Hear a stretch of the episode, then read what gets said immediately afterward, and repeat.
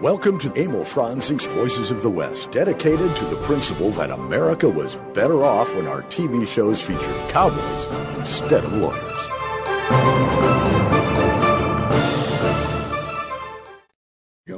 Get that fixed up. Here we are once again on Emil Franzi's Voices of the West. Good Saturday afternoon to you, Harry Alexander, with you, and uh, on the other side of the uh, the glass, as it were, was uh, my good friend and companion, well, not companion, Companion. Andre. Okay, that sounds a little buried Yeah, there. it That sounds a little. mm. Yeah, there ain't no Brokeback Mountain here. Um, Bunker de France. Jesus. We're off to a good start, Yeah, we sure are. Uh, today we are talking about uh, Junior Bonner, and with us to talk about that is uh, s- uh, senior editor for True West Magazine, Stuart Rosebrook. Stuart, good afternoon to you. How are you doing, sir? I'm doing fine. Thank you very much for having me on the show. I, Oh. uh, it's a great honor, and uh, you know, I will uh, just give you one little update. I have been promoted um, recently to the position of editor at True West, and Yeah. uh, I started with them in 2013, and so excited to uh, take the helm of the of the great magazine. Good. Is good that for you. editor and janitor or just editor? well, we do it all. So. There you go. All right. Now I'm trying to. All shop. You got lots to wear. Yeah. Well, you know, this is a great this is a great opportunity. I want to thank really thank you for coming on the show because you know we're talking about uh, your dad and Junior Bonner, the movie, but really we're talking about Junior Bonner, the making of a classic with Steve McQueen and Sam Peckinpah in the summer of 1971, and. I've been reading the book. I read the article, you know, in True West, which is a great article, both articles. And this is just really, I think, a special show we're going to have today. Very special. Well, I'm really pleased to be on here and be able to talk about the movie and, uh, you know, its uh, place in uh, Western film history. And I know that um, there was a special moment a couple years ago. Um, I think it was 2016. Um, my dad and I were able to come down to the Tucson Festival, and I believe um, that was the one and only time he and Emil met and had a great time catching up on film and writing and Oh, radio and television and film. And uh, just so sorry that the two of them never got connected uh, on the radio together. I know they would Yeah. probably take up half a day talking about everything that they loved about the West and uh, and its culture and film. And so, Junior Bonner is a special film, and uh, it's um, it's really uh, gained a great following since its debut in 1972, and I think is really appreciated more and more every year for what it for what it is as a as a American classic. Well, why don't you take us back to that Labor Day in September? Well, before we do that, okay. before we do that, um, if, if it's okay with everybody else, uh, I'm going to uh, run a clip here, uh, the, the trailer for uh, Junior Bonner, and I have to do that, and then I have to do that, and then I have to find it. Yeah, Friday. I got too many doggone things uh, uh, open here that You are. got too many buttons there. You think so? I know so. Uh, where are you? I know I'm you're missing here. a button. You're missing a button. I'm missing a button. Here it is. Boy, oh boy. Are we ready? This is a two and a half minute trailer, so uh, give it a listen. And those of you on the YouTube, uh, it's something to watch. Uh, it's good audio anyway if uh, you're not on the YouTube. So, uh, but in any event, uh, here we go. This is the trailer for the movie 1972 movie Junior Bonner. Eyeball or earball?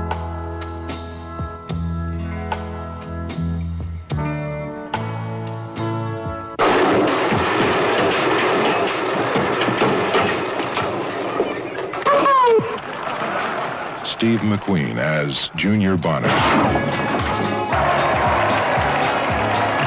There never was a horse that couldn't be rode. There never was a cowboy that couldn't be throwed. Famous old saying, all right. Steve McQueen as Junior Bonner. He has only one problem the 20th century.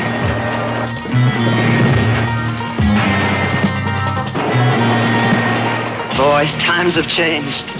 You ought to take up another line of work. Yeah, I'm working on my first million. And you're still working on eight seconds. Rodeo time. I gotta get it on down the road. I'll be in town this weekend, honey. Look for me downtown. Welcome home, Jr. You got a girl? Why? Why not? You're just some kind of motel cowboy. You either shake your hand or bite it off. Well, it happens all the time, dude. I picked up 35 bucks in Reno. I couldn't get a decent ride. Lend me fifteen dollars, Red. You already owe me twenty-five. Well, that's forty. Now, you might as well face it. You're just not the rider you was a few years back. I need it, Buck. It's my hometown. But I'll do all right in the frontier days unless all the good folks die. I'm working. I was raised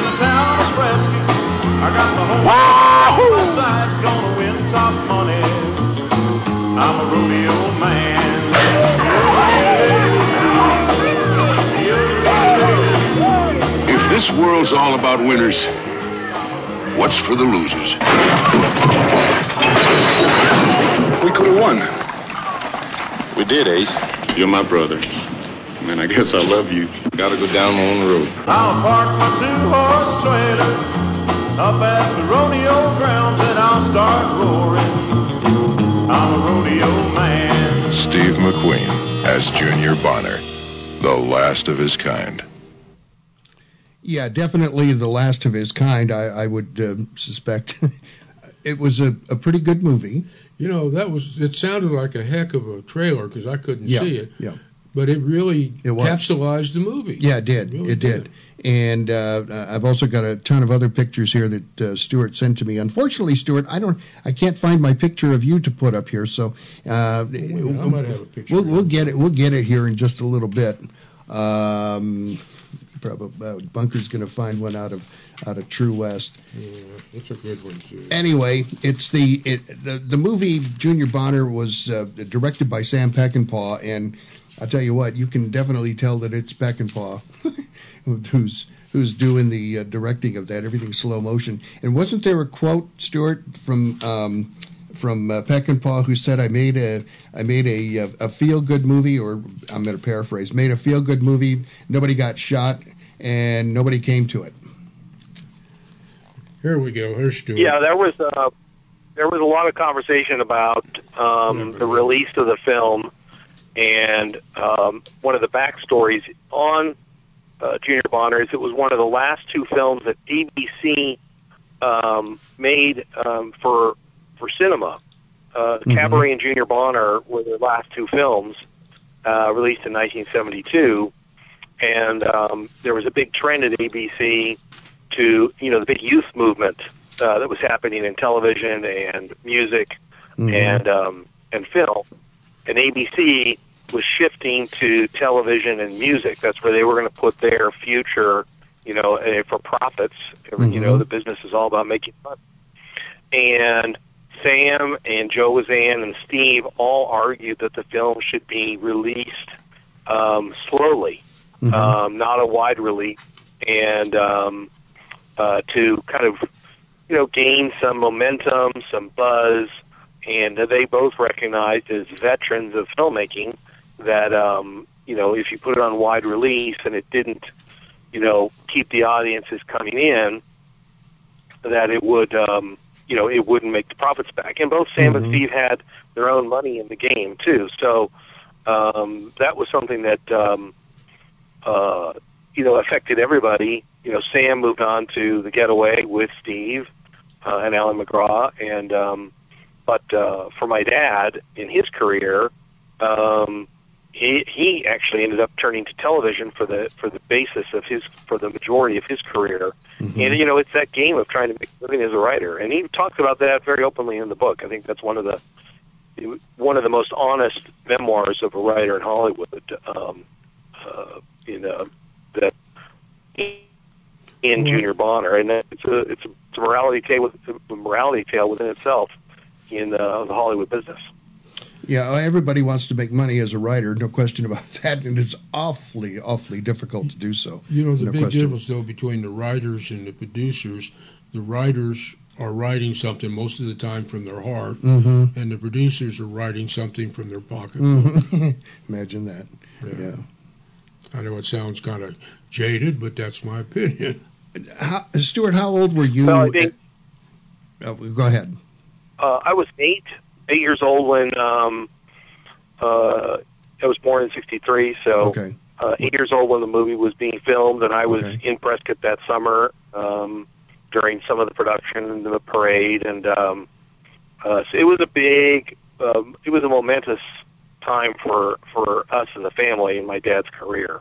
It was a pretty exciting times. What What did you think about it as an eight year old? Uh, uh, being ex- well, I imagine you were exposed to a lot of stuff uh, in California uh, before, but you know, being an eight year old being on the movie set, our, our friend Michael F. Blake always talks about how he was uh, uh, enamored with uh, uh, James Arness and finally got to meet him on, on a set. You know, as uh, he was a child at the time, Blake was child actor. Yeah, and uh, he thought it was like, wow, the cat's pajamas. So, how was it for you? you know, um, it was it was pretty remarkable. The, the I was very familiar with Prescott and uh, Yavapai County because um, I had spent we had spent so much time as a family and myself at uh, the nearby Orme School and at summer camp where my dad had attended in the 40s and early 50s, and so that was very familiar to me. Um, I was kind of adopted by um, Dub Taylor, who was staying at the Prescottonian Hotel where a lot of the actors stayed, where my dad was. There's a great And, um, babysitter. yeah, of all the actors that I met and actresses, um, you know, we would, you know, uh, meet politely, you know, be brought into the room. There would be Robert Preston and Ida Lupino. We met Steve McQueen really briefly. But Yeah. Dub uh, took me out for rides in his uh, Toyota Land Cruiser, and um, nice. um, that's one. And then Casey Tibbs became a very close friend of the family um, during the um, during the making of the movie with my mom and dad, and then afterwards he became a regular um, at my folks' house in North Mhm. Hollywood. Hmm. You know, there's a you you have the great Casey Tibbs story in there about the rooster. I've got a Casey Tibbs story about chicken. When we were doing Dirty Dingus McGee, he went up to uh, Burt Kennedy, the director, and he says, "Burt, I've got a stunt chicken I want to get on the payroll." and Burt loved him so much that we actually had a stunt chicken on the payroll. All right. Now, in the movie Junior Bonner, the the scene where he's returning home and he's pulling the horse trailer with his Cadillac and goes into the uh, construction area and has to back up. back up that horse trailer and caddy and, and get out of there before the heavy equipment dumps rock on him. Uh, stunt horsey being used in the trailer? Probably Well, no they- horse, but They might they might have had the Porter's uh, stereo, uh, what do you call it, fiberglass horse. a in there for fiberglass all I horse. know. Yeah. Uh, just one of those questions. That's a good question, Harry. I've thought about that myself many a time. I, that for that scene, I think he he had the real horse in that in that Probably. scene. It was at the end of the film where they were in the last week of um, of the production that there was um, uh, a quarantine on all horses in Yavapai County, Ah. and um, so they actually had to go and borrow the horse off of that off of the front hmm the you know the false front of the in there in Whiskey Row and take it down and use it in the back of of, uh, of the trailer. Hmm. Um, so in those scenes, Steve driving, leaving um, Prescott on uh, 89A that's uh, out there in um, Prescott Valley below Mhm. Mingus Mountain. Hmm That's uh, that's that fake horse in the back of the back of the trailer. hmm Uh, you know, the Orme School, that's played a big part of your dad's life and part of your life, too, hasn't it? Most definitely. You know, he his uh, he was diagnosed with uh, asthma uh, as a seven and eight year old. His father was in advertising in New York. Um, he was actually living in Connecticut, and uh, his dad was in advertising. And um, they made the choice to send him to boarding school, and um, the Quarter Circle V Bar Ranch School, as it was known then, um, was uh, had 15 students at a one room schoolhouse, and um, that really defined my dad's uh, childhood uh, and uh, and life. and um, it was a trip back to Yavapai County, the summer of 1970, that uh, inspired the story. But um, there's uh, a lot of my when my dad started reflecting on the film and writing the uh, memoir. One of the pieces that came out was how the script spoke to Sam and Steve Mm-hmm. um, on a personal level, um, family, land, um, um, and even the dysfunction of of your choices in career. And Hmm. um, there was a special place for both of them in making the movie. And I think it was, I think you said earlier, a lot of writers write what they know. They write from the heart, and um, the more you listen to the words, and it's it's a it's really a play. It's a it's a, a very Mhm. Steinbeck in its Mm-hmm. in its um, style, Hemingway, and um, it's a short story about uh, family and um, dysfunction and land and um, the changing times. And I think that was a, a something that if you look at Steve and Sam's career and the roles they chose and the scripts that that Sam chose, Mm-hmm. these were tensions in uh, that they and uh, dramatic and drama that they both um, sought out in their careers. And, and Sam really investigated changing times and and Yeah. Yeah. the drama behind that. If you look at the Wild Bunch, Ride the High Country, Mm-hmm. um, he really knew how to do that very well. Yeah. You know, um, what one of the interesting things is, you know, as you pointed out in the book, and also I think in the article in True West, which is a great article by the way, but uh, you know the father issues for the three men, and then at the time that when Sam got the script, uh, his mother had put the family ranch up for sale. So it was. I think it's it probably be really like you say, really Hit cut home. to the quick. Yeah. Hit home. Oh, most definitely, and um, I think that um, that scene you're talking about there, there's there's at the homestead, um, and I, is really the most violent scene with the fewest words in the whole film. Mm-hmm. It's um, and it's a that that is filled with the symbolism of the West. You know, the homestead, family home, uh, the changing West.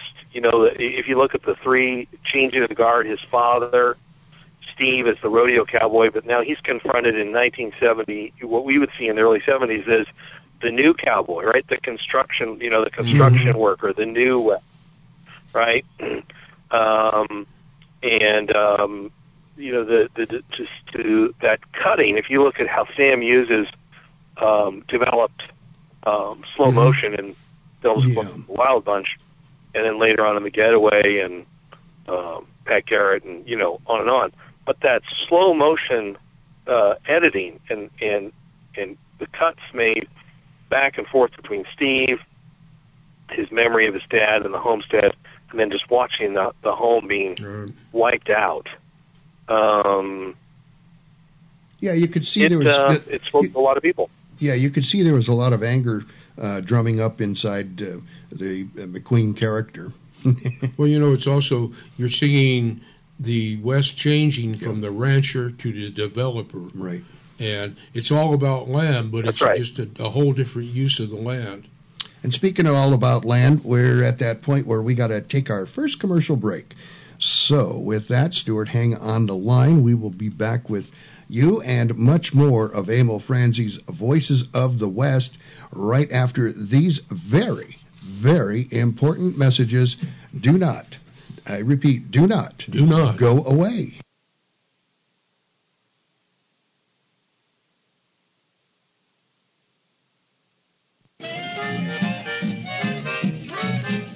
Let's go sparking, I'll run out the rig, and we'll go driving down the lane. For the moon is mellow, and the wise old owl says we won't be bothered by rain. Emil Voices of the West will be right back. Old Dobbin will understand that a boy. The Tucson Trap and Skeet Club is one of the best kept economic secrets in town. This 900 member group maintains one of the finest shotgun shooting ranges in the country, featuring trap, skeet, five stand, and sporting clays fields, and hosts national and international events that bring thousands of people and millions of dollars into our community. The Spring Satellite Grand American Tournament alone involves 1,200 participants for 10 days. Learn more about this and their other contributions to our community at TucsonTrapandSkeet.com. Can you even imagine switching back to pen and paper to run your business? Every year, we become more and more dependent upon our technology. If your network is not set up properly, you're just one click or one email away from losing data critical to your operation. Arizona Computer Guru offers a host of services to prevent and protect you from disaster. From online backup services to email filtering to fully managed network services, Arizona Computer Guru is here to keep your network secure, your data safe, and your budget in the black. To schedule your free consultation, call 304 8300. Tucson Estate Planning, where attorneys Ron Zach and Chanel Schmitz design estate plans to keep you out of court. There are so many people who say they do estate planning. What they're doing is they're just picking up forms. It's not a lot different than just going on and getting your own forms and filling them out. That causes a lot of problems. We know what goes to court. We know what problems come up. Zach and Schmitz, PLC, estate planning attorneys you can trust. 520-664-3420, TucsonEstatePlanning.com. Ken Curtis, Patsy, Montana.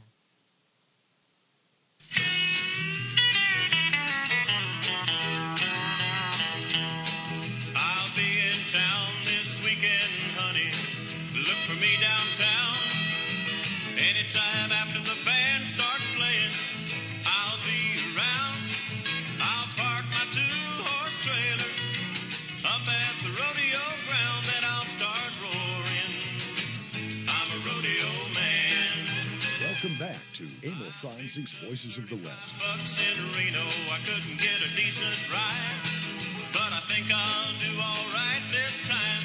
At least you're gonna know I tried. Some And we are back on Emil Franzi's Voices of the West, Saturday afternoon, for us anyway. Don't know what day it might be for you. Um, we are Or what talking. year, for that matter. or what year.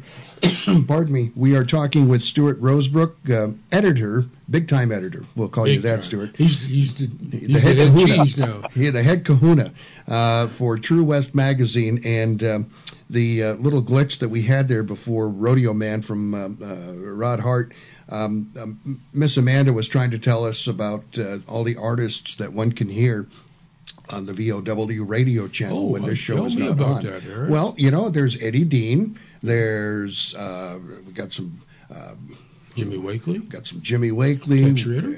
Tex Ritter, Ken, Some of the old time cow singing cowboys. Oh yeah, Some I of mean, the modern cow singing and some cowboys. modern stuff as well. Yeah. We, we, in fact, we do a lot of local music that uh, Local artists, local, yeah, artists who have appeared on the show with us Yeah. and have been gracious to pass on their CDs to us, and by God, we'll And I'll some of them are pretty good cowboy poets too. you know, they certainly are. So that's what's going on there. So back to our discussion here with. Well, uh, you uh, know- go ahead. I, I'm sorry, I stepped on your I stepped on your tongue. That's okay. well, you know, seeing as how we're talking about music, you know, Jerry Fielding did the music for Junior Bonner. Yes, he did. But what's really unique is that Jeb had a big say about the music that was actually played on screen, the jukebox music at the at the Palace Saloon, and Mhm. and uh, I think that might be something that uh, Stuart could really fill us in on is is you know his dad's choice of music because it's unusual for a writer to have that kind of influence yeah, in the picture. yeah, for sure. Go ahead, Stuart. Well, that's something that's really unique about my dad's relationship to the whole above the line and the below the line crews. You know, he Joe Wizan um, brought him in, helped develop the script with him, and uh, country music uh, was has always been at the heart of my dad's who my dad was. I mean, that's almost the only music that we grew up listening to, and I can tell you in the late '60s, early '70s, Mm-hmm. uh, Johnny Cash show was on every week. It was Merle Haggard, it was Ernest Tubb, it was uh, Willie Nelson, um, Hank Williams.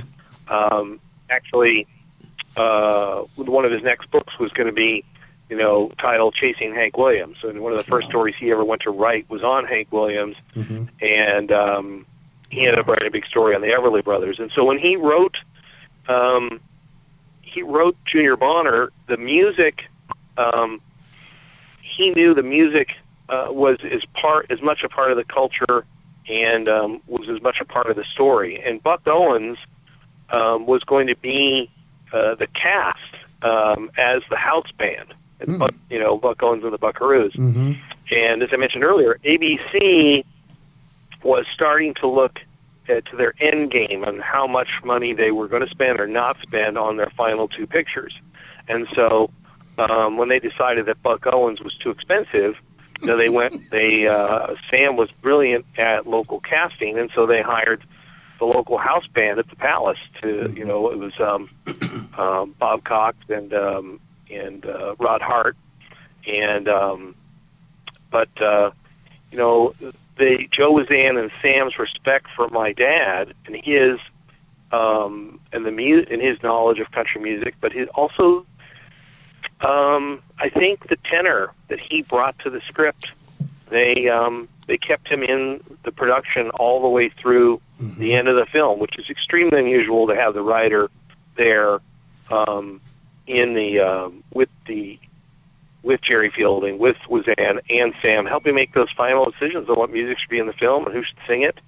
And um, Merle Haggard, of course, is very influential in the film. Well, you know, I, I think it's interesting too because uh, uh, Rod Hart and his uh, partner there, they actually wrote one or two of the songs that was in the film, if I if I recollect right. Am I am I off base? That is correct. Yeah, that is correct. Arizona Morning and um, Rodeo Man are credited to Rod Hart. They, um, the story goes that uh, Sam had a script sent over to them and said, "Hey, um, you guys want? Think about writing some songs." And uh, uh, I really have not been able to get up to BYU, which is where Jerry Fielding's papers are, um, to see the the handwritten notes on the music.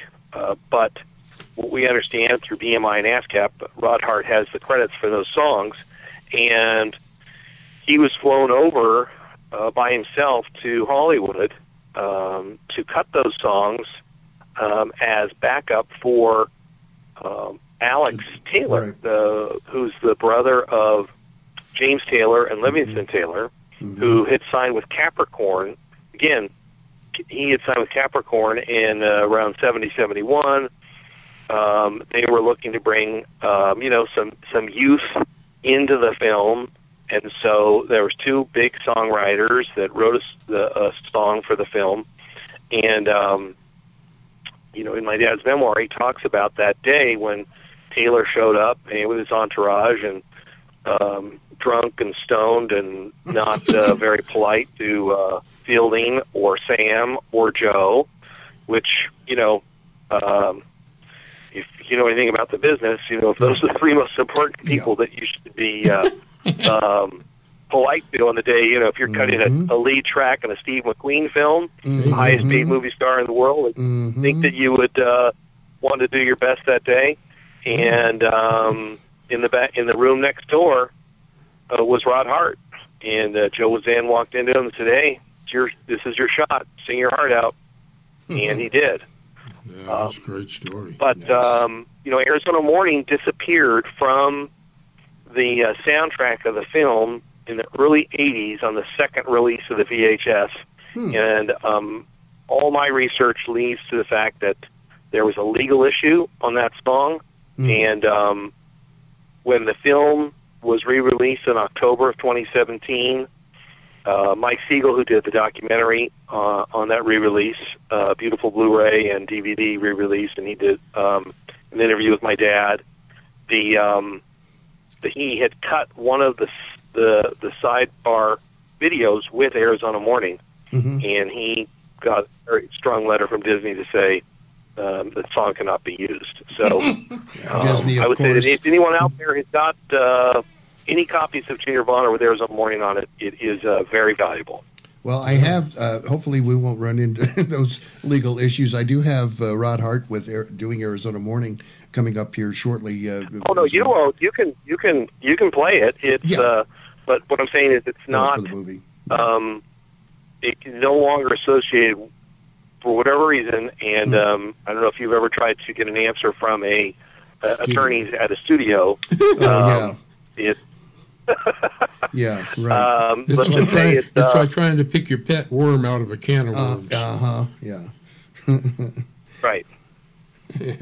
nice. Well, you know, there's a fellow we you know we've talked about Sam and Steve and the key players and your dad, but one of the real uh, key players, especially at the very beginning with your dad, was Joe Wizan. You know, without Joe, the whole project probably wouldn't have even got rolling. Right. Joe Wizan had um, really had left um, his career as an agent to be a producer. He had found um, some uh, good sources of money to back his goals in, as a producer. Um, he was in uh, production of Jeremiah Johnson, or was about to go into production of Jeremiah Johnson, when um, my dad's agent, Mike Wise, um, uh, had uh, got notice from Joe Wizan that he was looking for a rodeo story. Um, the word had gone out that Robert Redford was looking for a rodeo story, and my dad had one.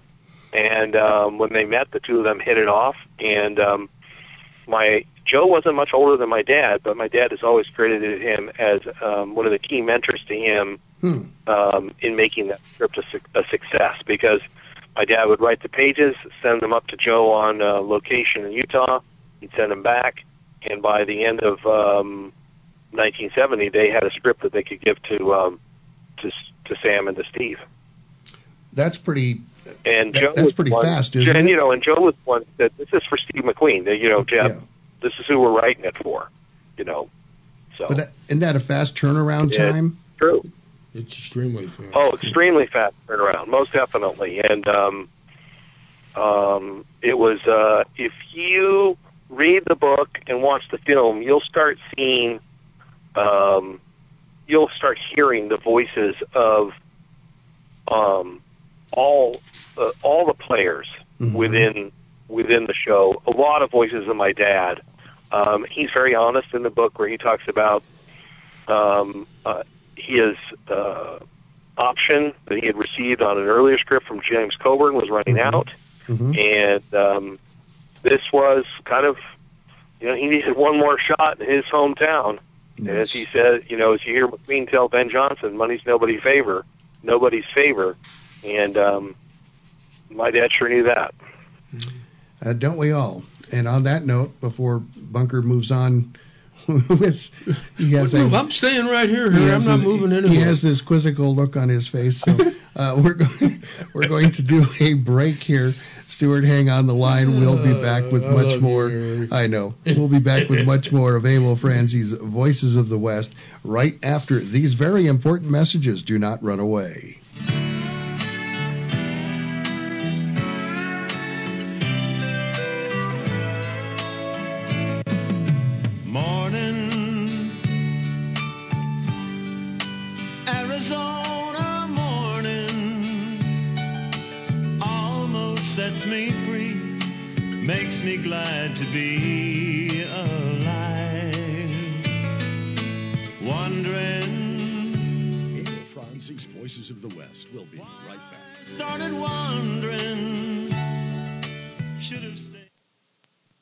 Looking for a property management company, here are some things you should consider.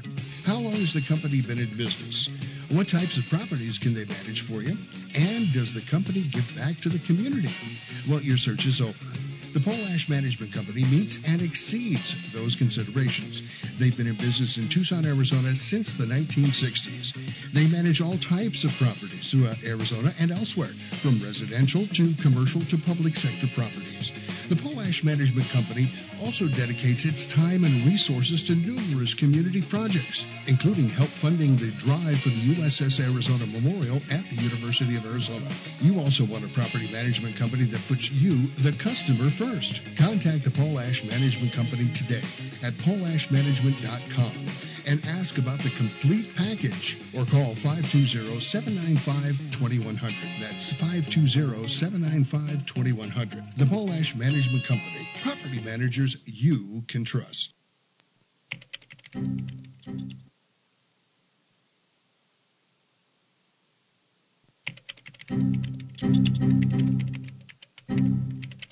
Man, this is frustrating.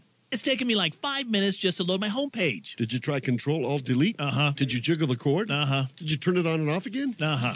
Call Arizona Computer Guru. Don't let viruses get you down. With our Guru Protection Service, we'll keep you virus free. In fact, if you were to get a virus, we would fix it for free. Speak to a technician right now at 304 8300 or at azcomputerguru.com.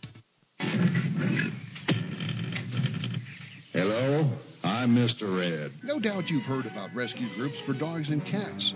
But did you know there's a rescue group for horses? That's right, it's called Horse Around Rescue. Founders Steve Boyce and Teresa Worrell are helping out all those equine victims of neglect and cruelty by giving them a place to restore their health and wellness. And Horse It Around provides a nurturing and natural environment where horses can be horses, so they can be adopted out into forever homes. More than 120 horses, mules, and donkeys have been adopted out, but like everything else, it costs money to run the project. Horse It Around is a 501c3 nonprofit located in southeast Arizona. Your tax deductible donations to Horse It Around will go a long way so those horses can be horses. Check out the website, horseitaroundrescue.org. Make a difference in a horse's life. That's horseitaroundrescue.org. Hook, I want to correct a little mistake. Untie those men and be quick about it. The cattle thieves are at the wrong end of the rope. You remember a night ten years ago, a trader and his son named Wilson? You named that boy the Singing Kid. Remember? Well, the Singing Kid has come back, Hook. And before he's done with you, you'll wish a thousand times that he'd finished you right here and now. But I'm not going to do that, Hook. That'd be too easy on you.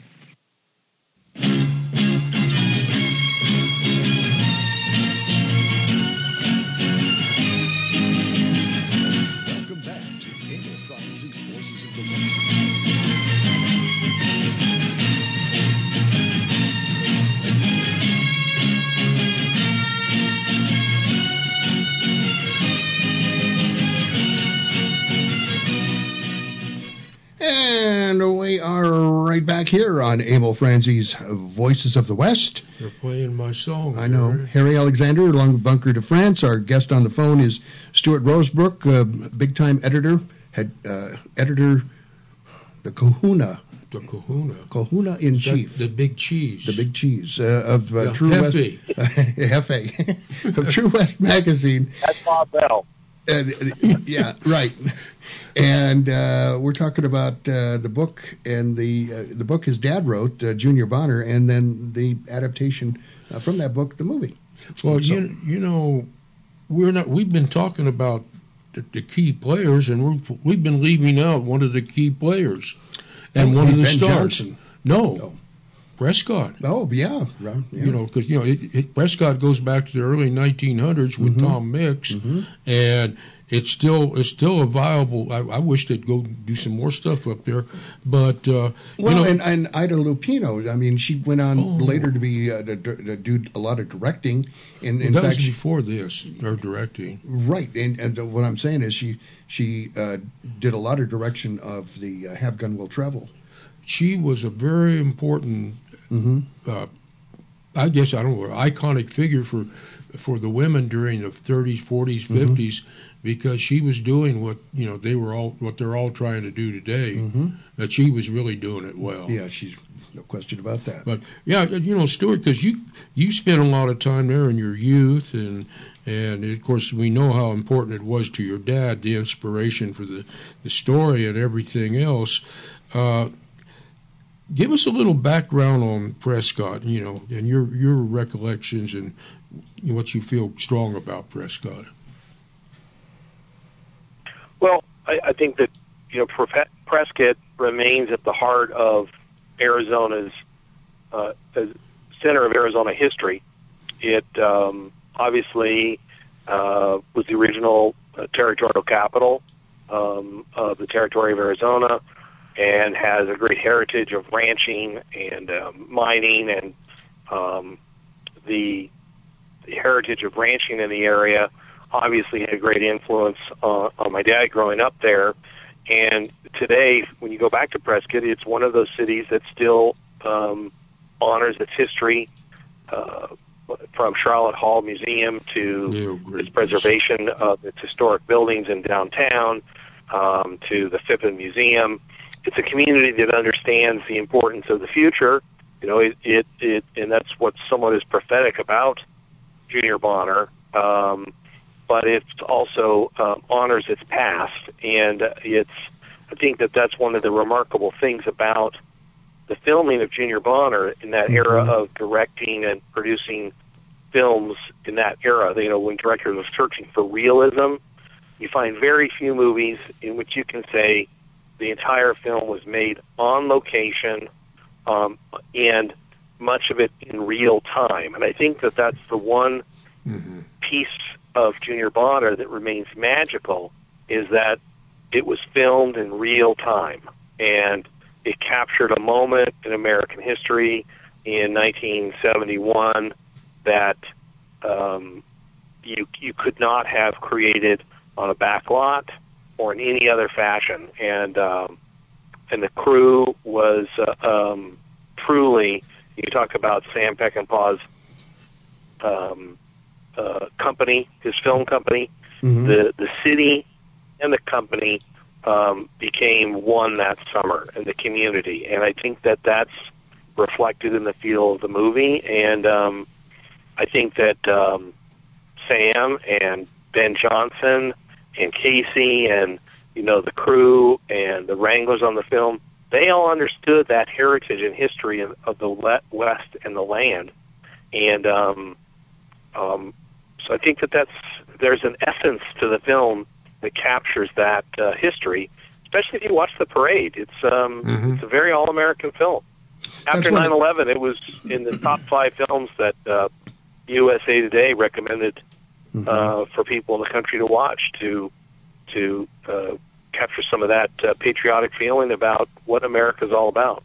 That's one of the problems with so many communities uh, these days out in the West that they do not wish to recognize their Western heritage. They want to be big city back east. Tucson is a prime example of that, um, where, yeah, we celebrate rodeo, but hmm, they the a week out of the year. the celebration is not that great. Let's put it that way. Well, Not- they don't not- get they don't get the old time participation. it's not like what I remember the rodeo being growing up in Tucson in I- the '60s. I remember the old Santa Rita Hotel during the rodeo and during the state fair or the county fair, Pima County Fair. They would always have a prize bowl in a pen in the lobby for the for the duration.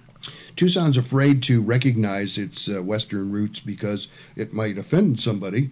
Uh, too bad. me. Tucson offends me. Well, yeah. Uh, and, and isn't Prescott one of the few places left in uh, the West that still celebrates National Day of the Cowboy? I know Wickenburg does. And the Empire Ranch And does. we do down at the Empire Ranch. Yeah, I think it does. uh, But I would say that you know the frontier days. If anybody wants to experience um, a celebration of the American cowboy and uh, ranching and farming and uh, our you know our rural small town roots, um, go to Prescott for Frontier Days and uh, immerse yourself in America. It is a remarkable week that uh, celebrates that heritage, and um, uh, I've had the pleasure to ride in the um, grand opening, you know, um, of the parade, and uh, you know, ride, you know, ride in the parade, um, and be in the grand entry of the rodeo. It's um, uh, it's still to me, if I someone says, "Where do you want to be on the Fourth of July?" I'd say Prescott, Arizona, USA. well, that, that you know, when you think about it, Prescott, Arizona, on the Fourth of July, really paints the whole picture. You know, I'll tell you, uh, I used to live in Key West, Florida, a little island, two mile by four mile, at the very end of the uh, chain of uh, islands uh, off the Florida coast. Large Cuban population, and every Fourth of July, you know, the Cuban population was out there really doing up the celebration because these are do it right. they- these are folks who came over uh, at some point in time, uh, you know, uh, probably after Castro. Who knows how they got here? But that's beside the point. They're here. They they are legal people now, legal citizens, and they they treasure that citizenship.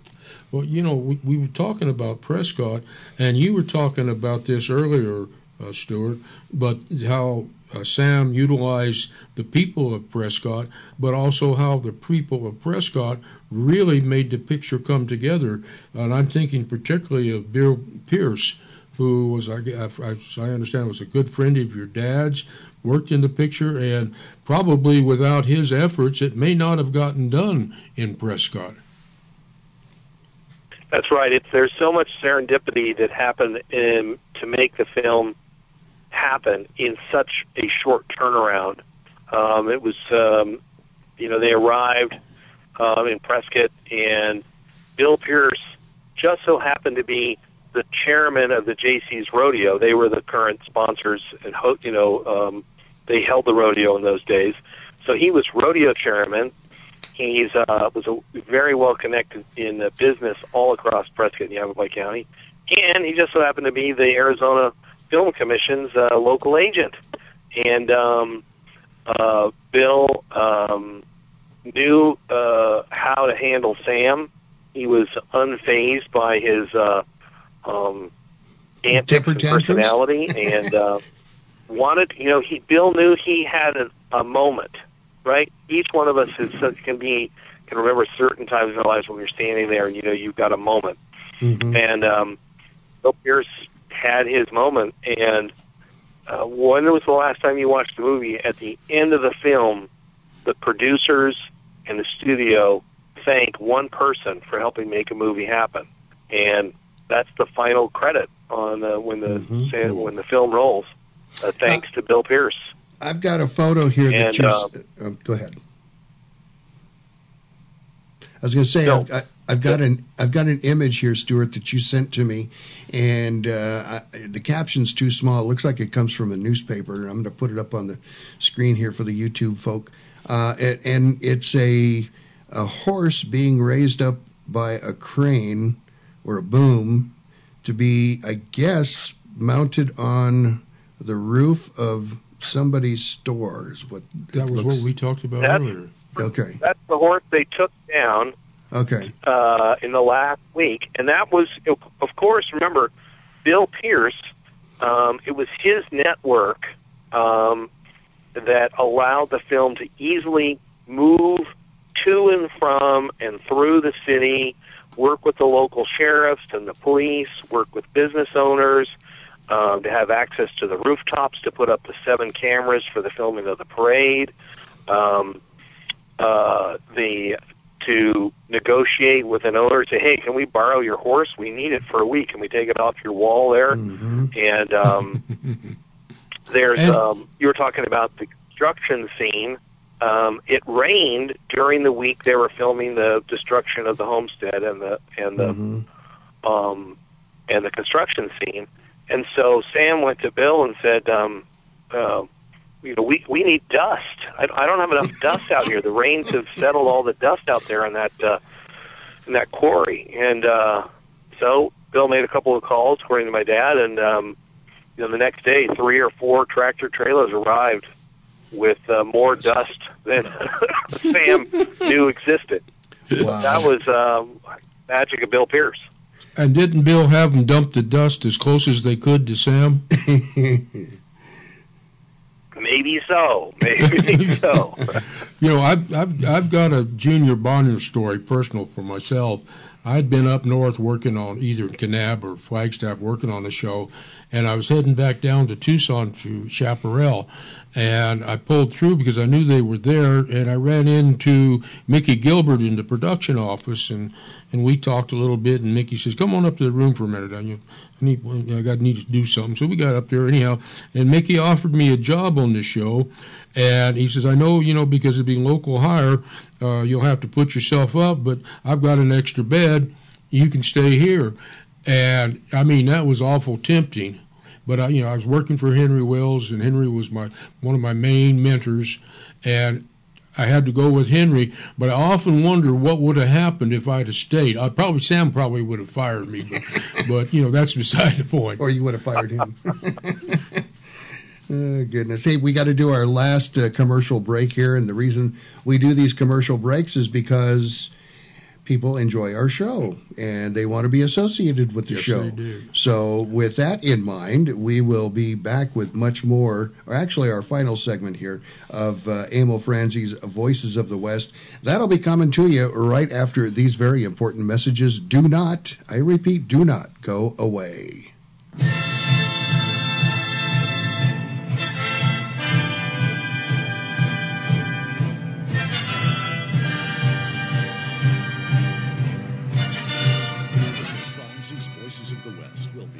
Thank you.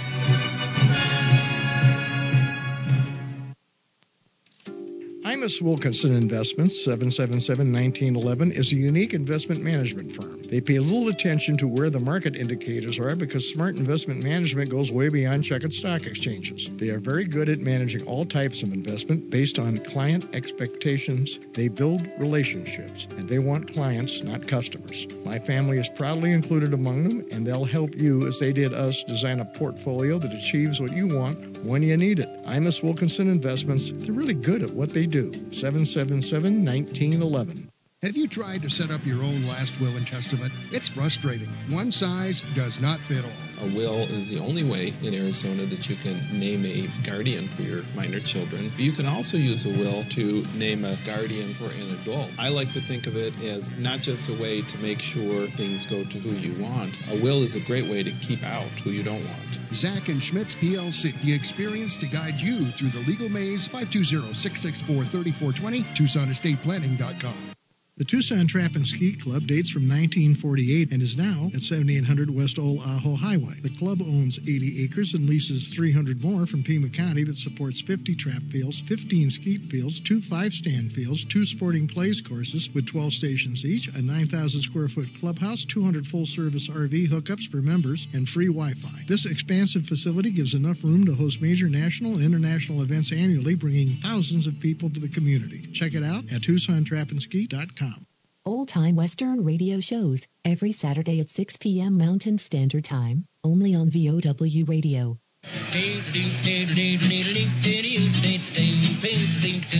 Many a year has came and went since the Mud Creek incident. Late, and so we shot him twice. Welcome back to Emil Franzi's Voices of the He fetched me down to his side, and he imparted a heap of good advice. He said, Festus, don't never let a man draw first. He'll shoot your head all full of holes and stuff. He said, swaller good whiskey. And we are back right here on Emil Franzi's Voices of the West. Good old Festus Haggen. Yeah. The Mud Creek incident. right here. You heard it first, folks. Uh, I just love finding all of those old, uh, great uh, uh, tunes to uh, play for bump music because I'm glad you do, Harry. I'm glad you do. it it just It warms the cockles in my heart. you know, and I'm certainly and I glad. don't have many cockles left. I know. We're, we're happy about that. On the phone is Stuart Rosebrook, senior kahuna editor at uh, True West Magazine, and uh, the son of uh, Jeb Rosebrook, who wrote the book jo- Junior Bonner, as well as the. Uh, uh, His dad with him. yeah, The Cole. Right, and the movie script and all that other stuff. So, Well, you know, uh, pardon me. McQueen, he he always said that Junior Bonner was one of his favorite films, but he also had a nickname for your dad. I believe it was Shakespeare. That's right. That's right. There's uh, uh, that was the unique thing that between them that they developed early on. Uh, there's a couple of good stories in there my dad relates, including um, when they first met. And I've seen some some quotes recently about how detailed Steve was on every script, and you know he was very um, every anything he did, he did it at the highest level. And so when um, Joe was in and um, and my dad went up to meet with Steve to kind of finalize the deal, and uh, Steve had some notes for him. Uh, I think that they were had been going on for about 20 minutes, and um, you know my dad was taking everything in, and suddenly Steve stopped and looked at Joe and says, "Does he take notes?" and um, Joe quickly said, "Oh, Jeb remembers everything. He, he you know, he, he he he never forgets anything." and um, so and on they went with the meeting, and um, there was something that happened then, and then when my dad met Sam, and that um, Sam brought my dad and Joe brought him to the set and had him on um, on set through the entire production. And I would challenge anybody to look up a Peckinpah film to to find if there was any other film in which the original screenwriter um, gets solo credit and is on the set the Mhm. entire production. And um, it was a very unique situation. And um, Steve called my dad in on another anecdote similar to this that kind of defines the whole Shakespeare, um, the pressure of that, you know, the joke there.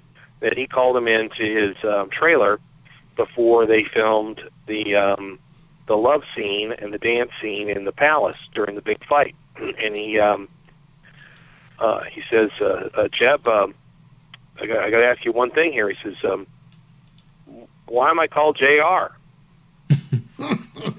Yeah, that's a great line. I don't know. And Oh, uh.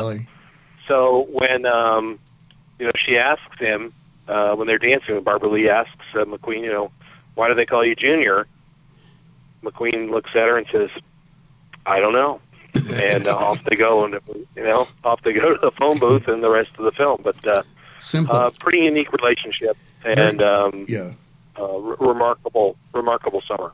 Very, very simple lifestyle. Life reflects life. Uh, yeah, and, and I, I watched last night a, a Joel McCrea western I had not seen, uh, South of St. Louis, Uh-huh. and uh, in that it, he's he's friends with uh, two other guys by the, the and they have the Three Bell Ranch. Well, it's the Civil War and things start happening and. Uh, they kind of drift apart, and, and McCrea, uh, as they're starting to drift apart, McCrea says, I don't understand this. We've always been together. How will we do whatever it is we're going to do without each other?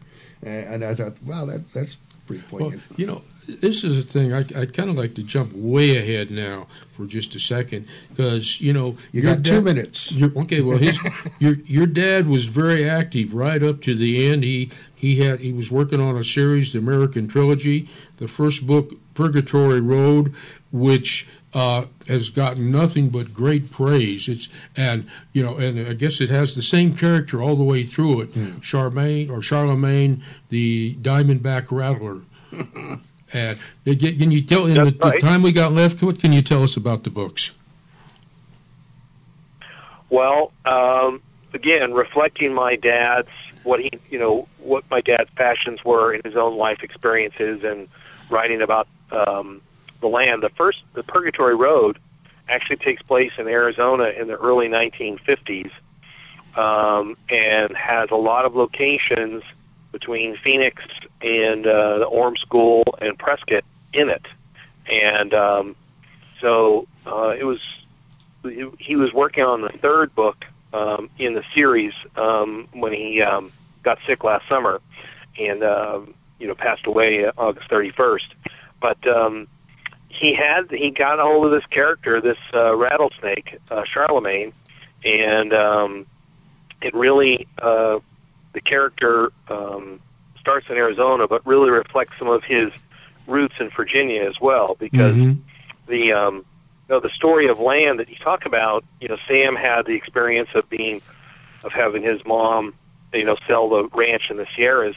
My um, grandfather had a big farm um, outside of Charlottesville that um, he sold in the mid 1950s. That was uh, where my father had spent all his summers. A very important place to him, and um, the uh, and of course, you know, Steve never had any home, so the the idea of displacement from the land. Right. Um, this, uh, so this character, um, my dad was able to move and weave back from in and out of um, from Arizona back to Virginia, and um, the third book was uh, going to end up in New York in the late 1950s, early 1960s. Kind You of a little bit of a parallel of his own his own life. Do you think there's a possibility that, because I know a lot of folks are doing it now, going in there and working on your dad's book and finishing it as a as a co-project? You know what? I um, that was one of the last things he and I talked about. So I have um, I have those chapters, and um, it would take the right uh, partnership um, between myself and another writer to uh, to finish that. But it would be um, it would be great to do so. I know my dad would be It really would happy be, if it'd be we great did. memorial. We are plumb out of time, gents. Stuart, uh, thank you so much for joining us this you, afternoon. Really appreciate you taking You, out uh, some time. I hope it- Thank you very much. Oh yeah, no, th- this this was totally fun, and uh, we'll have you on again. Yes, you know? indeedy. Well, maybe we'll make you a regular I'm sure, contributor. Harry. I hope so. Yeah, you know, Todd didn't show Well, up today. We we bring him in as a replacement yeah, for Todd. yeah. Roberts never showed today. He was supposed to be here, so uh, we could have you uh, uh, fill in that slot if you're so inclined, and um, you know we could have uh, our He could be our insider. uh, our True West insider. Yeah. I love it. I would love to participate. It would be a great honor, and I, All right. I'm very grateful. Stuart, thank you so much for Thank joining you. us this afternoon. Really appreciate uh, you joining us. Pardon me, and I, I'm still trying to got find the voice. Yeah, I got the uh, got the frog there in the in the uh, throat there. Uh, so we are plumb out of time, and until next time, I Next reckon week. Uh, next week. Oh, next week it is. Oh, yeah. We're going to do. It's movie week. We're going to do uh, Morgan Woodward, and uh, one of one of my faves, man. He uh, shotgun Gibbs. that's a, that's the character right there. Anyway, he did a lot of them, but we'll talk about that next time here on Emil Franzi's Voices of the West. Thank you so much for joining us. Anything else? Adios. Adios.